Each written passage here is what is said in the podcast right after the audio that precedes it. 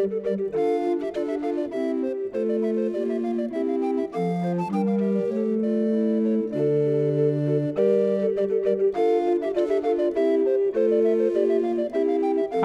Peter Adamson, and you're listening to the History of Philosophy podcast, brought to you with the support of the Philosophy Department at King's College London and the LMU in Munich, online at historyofphilosophy.net.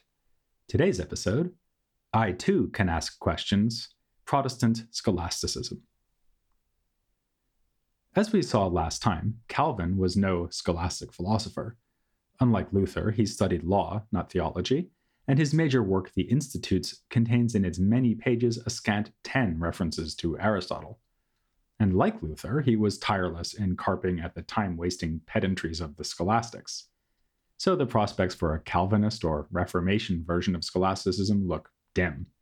Indeed, the scholar Richard A. Muller has observed that some modern day Protestants would consider this to be an unpleasant theological oxymoron. To be Protestant and scholastic at the same time was to be a living contradiction. Yet, as Muller and others have shown, there were plenty of Protestants who deployed the intellectual tools of Aristotle's logic, took inspiration from his ethics and natural philosophy, and even drew on Catholic authorities like Thomas Aquinas. And one of them was a close collaborator of Calvin. His name was Theodore Beza, and he was the first rector of the Academy at Geneva.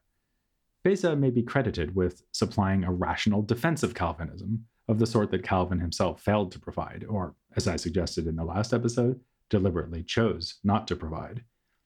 Beza outlived Calvin by more than four decades, dying only in 1605. His longevity and position as an educator gave him ample opportunity to put his stamp on the intellectual life of Geneva and the Calvinist movement more generally. A Catholic critic went so far as to say that Beza was like a pope to the Calvinists, not meant as a compliment and not likely to be received as one, but still a testimony to his importance. Beza was open in his use of scholastic methods. He said, for instance, that he would not be importing the newfangled ideas of the Paris thinker Peter Ramus when they swept across Europe, but would instead stick religiously, if you'll pardon the expression, to Aristotle. As a Calvinist, he placed limits on the capacity of fallen human reason, but he still believed that reasoning, was of great importance for Protestant thought. One should study dialectic to learn how to test one's own ideas for consistency and for the sake of refuting one's opponents. It's sometimes said that for Protestant intellectuals, scholasticism offered a set of useful methods, while its doctrines were to be rejected, and Beza might well have said this himself. Like other reformers and the humanists, he often used the word scholastics as a term of abuse when criticizing the teachings of the schoolmen. Yet we can find him using their ideas at the heart of his own Calvinist teaching on the topic of faith and salvation. He held that human reason had held mastery over the will before the fall from grace through original sin, but now in our fallen state, the will often undermines or overwhelms our reason. So, in the terms we apply to medieval scholastics like Aquinas, Henry of Ghent, and Scotus, Beza is a rationalist when it comes to the state of humans before the fall, and a voluntarist when it comes to our situation once corrupted by sin. As a result, it is not enough to be rationally convinced about topics like God's providence. The will must also be reformed through the gift of grace, just as Calvin had been saying, albeit in more philosophical language. This nicely exemplifies the way school distinctions could be reformed for use by Protestants. At the same time, the schools themselves were being reformed. Throughout the 16th century, we see fairly dramatic changes in the universities of Central and Eastern Europe, both in terms of personnel and curriculum. As territories and their rulers adopted one or another Protestant confession, faculty members had to follow suit. Nowadays, academia is often a precarious environment to pursue a career, but at least we don't have to worry about the sort of thing that happened in Heidelberg in 1576, when 11 out of 16 professors left voluntarily, or were fired, after Elector Ludwig VI adopted Lutheranism. Only seven years later, Calvinism became the new order of the day, leading to further changes in staffing. As for curriculum, the Protestants' reorganization of these institutions showed their allegiance to humanist values. Chairs in Hebrew and Greek came in, alongside empirical topics like history, geography, and anatomy. Meanwhile, the more abstract study of metaphysics was on the wane, and Aristotelian natural philosophy was not a high priority either. These upheavals were necessarily accompanied by a change in the reading list. Textbooks and encyclopedias were churned out by the printing presses, with Philip Melanchthon's works in particular being assigned to many students. There was a general trend towards studying disciplines individually, rather than seeing them as forming a united structure, as the medieval scholastics had envisioned. Teachers were now more likely to be specialists, focusing on only one or two disciplines, instead of lecturing in rotation across the whole curriculum. If students saw any common link between the different courses they were offered, it came more in the form of method and terminology. This was a legacy of the continuing stress on Aristotelian logic as the introductory topic that needed to be mastered by all young scholars. But again, it was not only method that was retained from the Aristotelian tradition. An outline of the curriculum taught in Freiburg in 1593 stated that the peripatetic philosophers should be taught, defended, and expounded whenever they teach rightly. If this all sounds rather unsystematic to you, then you aren't alone. The scholastic Bartholomew Keckermann tried to impose a greater degree of order on the school and university curricula around the turn of the 17th century. He was a Calvinist who hailed from Gdansk in modern day Poland and taught in Heidelberg before returning home in 1602 to teach at the Gdansk Gymnasium. He died in 1609. He produced a series of textbooks on philosophy towards the end of his life, for which he used the word system, and which he intended as a complement for the reading of primary literature. Thus, Keckermann sought to move education away from the rather unstructured approach he saw in the humanist movement. Here he would have had in mind the presentation of individual commonplaces for each discipline that had been promoted by Erasmus and Melanchthon. Keckermann was firmly convinced that such a well structured presentation of the rational sciences could be of support to true religion. He wrote that philosophy is of the highest utility and greatest necessity to the study of theology, both for establishing Protestant doctrine and for defending that doctrine against critics. He also had to fend off critics of philosophy like Daniel Hoffmann, who argued that a genuinely Christian university would have no place for it. Against Hoffmann and other anti rationalists, Keckermann insisted that philosophy is a form of wisdom bestowed upon humankind as a gift from God it is impossible that philosophical truth and religious truth come into conflict, something that Keckermann characteristically proved using syllogistic arguments like this one. What is one and simple is not multiplied, truth is one and simple, therefore truth is not multiplied and divided, that is, into rival truths of theology and philosophy. So, apparent conflicts between philosophy and faith are just that, only apparent. Admittedly, it might take some subtlety to resolve such conflicts, as when Keckermann said that Aristotelian natural philosophy is right to say that nothing can be generated from nothing, even though it is possible for God to create from nothing. Rather surprisingly, Protestant schoolmen were ready to adopt the same friendly attitude towards Aristotle's Nicomachean Ethics, which they might have found deeply problematic. In this work, Aristotle clearly teaches that humans can achieve happiness through their natural capacity for practical virtue and wisdom. How could Protestants possibly make use of this text when they believe that good works stem from faith and that only faith secures a happy afterlife? For an answer, we can turn to Protestant commentaries on the ethics in the 16th century and beyond. A recent study of these counts 27 such commentaries by Lutherans alone. As this shows, Aristotle was still taken as an authoritative writer for ethics. In part, we can explain this by reminding ourselves that Luther and the other leading reformers believed that good behavior and political order should be encouraged across society, even among the sinful majority, or rather, especially among the sinful, since the faithful would naturally perform good works. But some exegetes went further than that. A commentary written by the Calvinist thinker Peter Martyr Vermigli summarizes Aristotle's doctrines in syllogistic form and shows the harmony between these arguments and the teaching of Scripture. Not content to be the living contradiction that is a Protestant scholastic, Vermigli went so far as to be a Calvinist follower of Thomas Aquinas. Along with his Italian colleague Girolamo Zanchi, Vermigli has been taken to represent Calvinist Thomism, which sounds not so much oxymoronic as plain old moronic. How could any serious scholar simultaneously follow Calvin and value the teachings of this central theologian of the Catholic tradition? Actually, that was part of the attraction. Zanchi delighted in refuting the Catholic doctrine of grace with premises taken from Aquinas' writings, which made for an effective dialectical weapon. Both Vermigli and Zanchi were trained in the ways of scholasticism in Italy, in Vermigli's case in the center of Aristotelianism that was Padua. Once they converted to Calvinism, the Inquisition made it impossible for them to stay there. Even if your name is Peter Martyr Vermigli, you might not actually want to be a martyr. So they both made their way to the safe haven of Strasbourg, where they taught together in the 1550s. Zanchi would later teach in Heidelberg, where he produced his main writings. Like Keckermann, these two Calvinists believed that philosophy and faith could have a close and productive working relationship. In theory, Protestants settled all questions by consulting scripture, but we've seen how well that worked out in cases like Zwingli and Luther's disagreement over the Eucharist. Philosophical tools could be used, with caution, to settle such disputes among the Reformers, as well as to refute the Catholics. Aristotle, in particular, was a vital resource in this endeavor. Zanchi considered him the best of all authors after God, and prepared an edition of Aristotle's Physics at the behest of the Protestant printer Johann Sturm. In his introduction, Zanchi endorses the study of natural philosophy in forthright terms.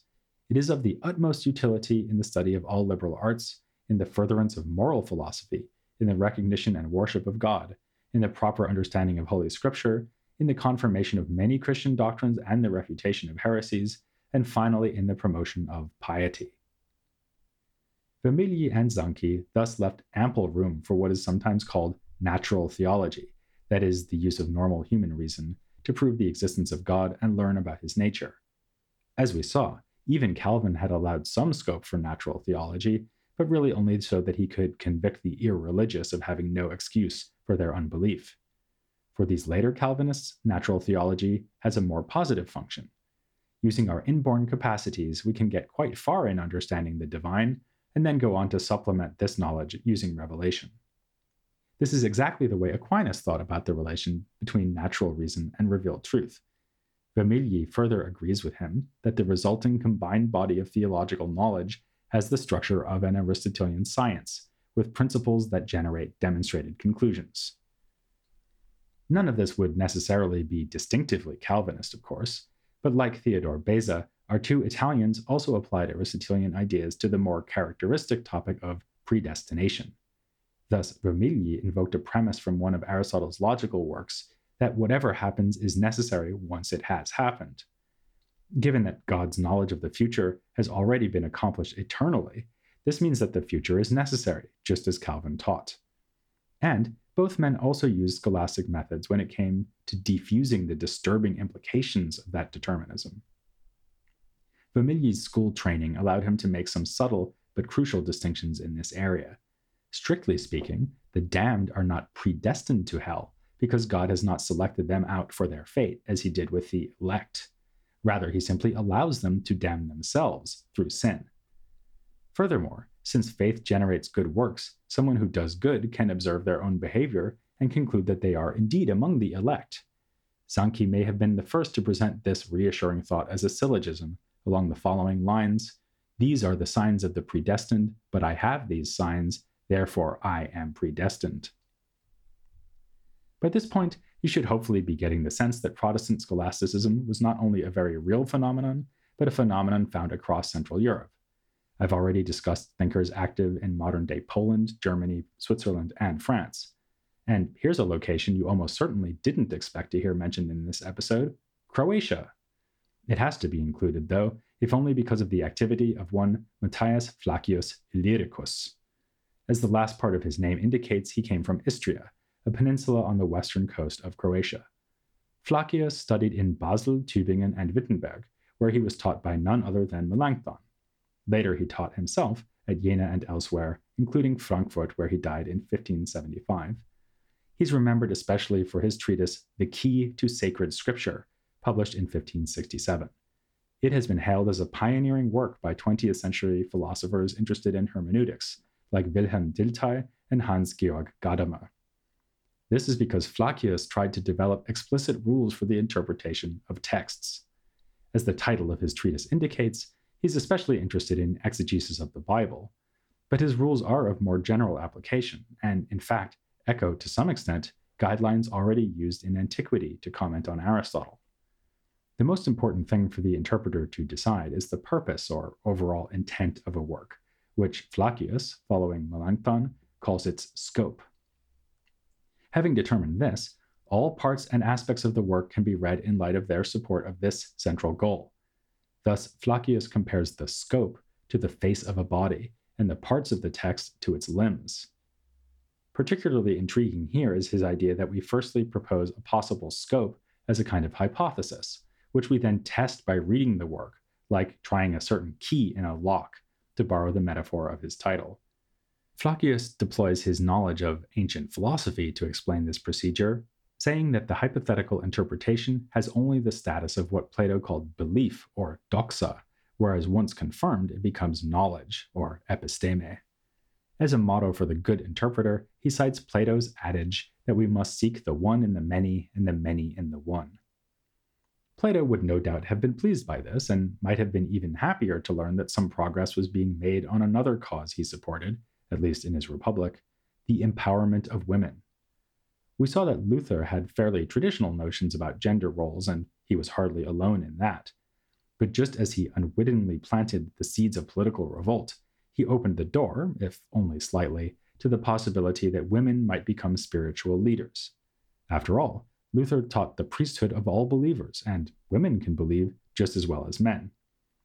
More or less, this very point was made by Marie Dentière, a remarkable woman who preached the cause of reform in Strasbourg and Switzerland. She argued that the new Christian communities should be even handed in their treatment of men and women, asking, Do we have two gospels, one for men, the other for women, one for the wise, the other for fools? She accepted, in line with an injunction laid down by St. Paul, that women should not preach openly in the church, but argued that this left open the course of writing and admonishing other Christians which Dentière duly did, especially in a letter addressed to the Queen Marguerite de Navarre, which was full of attacks on the Catholic Church. Protestant printers were happy to disseminate such material, though the man who printed Dentière's letter was arrested for his trouble and might have been less happy at that stage. But the point is confirmed by the equally sensational case of Argula von Grumbach, who tried to intervene directly in the scholastic world we've been discussing in this episode she was incensed at the treatment of a man named Arsacius Seehofer, who was put on trial for his reformist beliefs. So in 1523, she wrote a letter to the University of Ingolstadt, remonstrating with the theologians for persecuting Seehofer. She sarcastically told them that a disputation is easily won when one argues with force, not scripture. As far as I can see, that means that the hangman is accounted the most learned. In all, Argula's campaign involved writing seven letters to schoolmen and princes, which were collected and printed as a pamphlet that was put out in no fewer than 17 editions. We know that she also wrote to leading reformers like Luther and Melanchthon, though these are lost. She anticipated that some might object to the idea of a woman involving herself in such matters.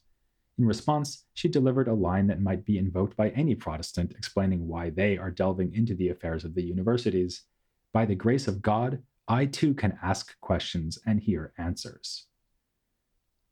With this tour around Central Europe, we've come to the end of the series of episodes on the outbreak of the Reformation and its immediate philosophical implications. Its wider implications, geographically and chronologically, will be concerning us for many, many episodes to come. For now, though, we'll be staying in and around 16th century Germany, as we look at some of the noteworthy figures who lived in the time of the Reformation but are not especially known for their part in it. In particular, we'll be looking at contributors to science, like Paracelsus, Copernicus, and Tycho Brahe. But first up will be a man who is better known for pseudoscience, thanks to his writings on magic and the occult. Less famous, but also worthy of note, is his treatise On the Nobility and Superiority of the Feminine Sex, a work that would surely have delighted Dentière and von Grumbach.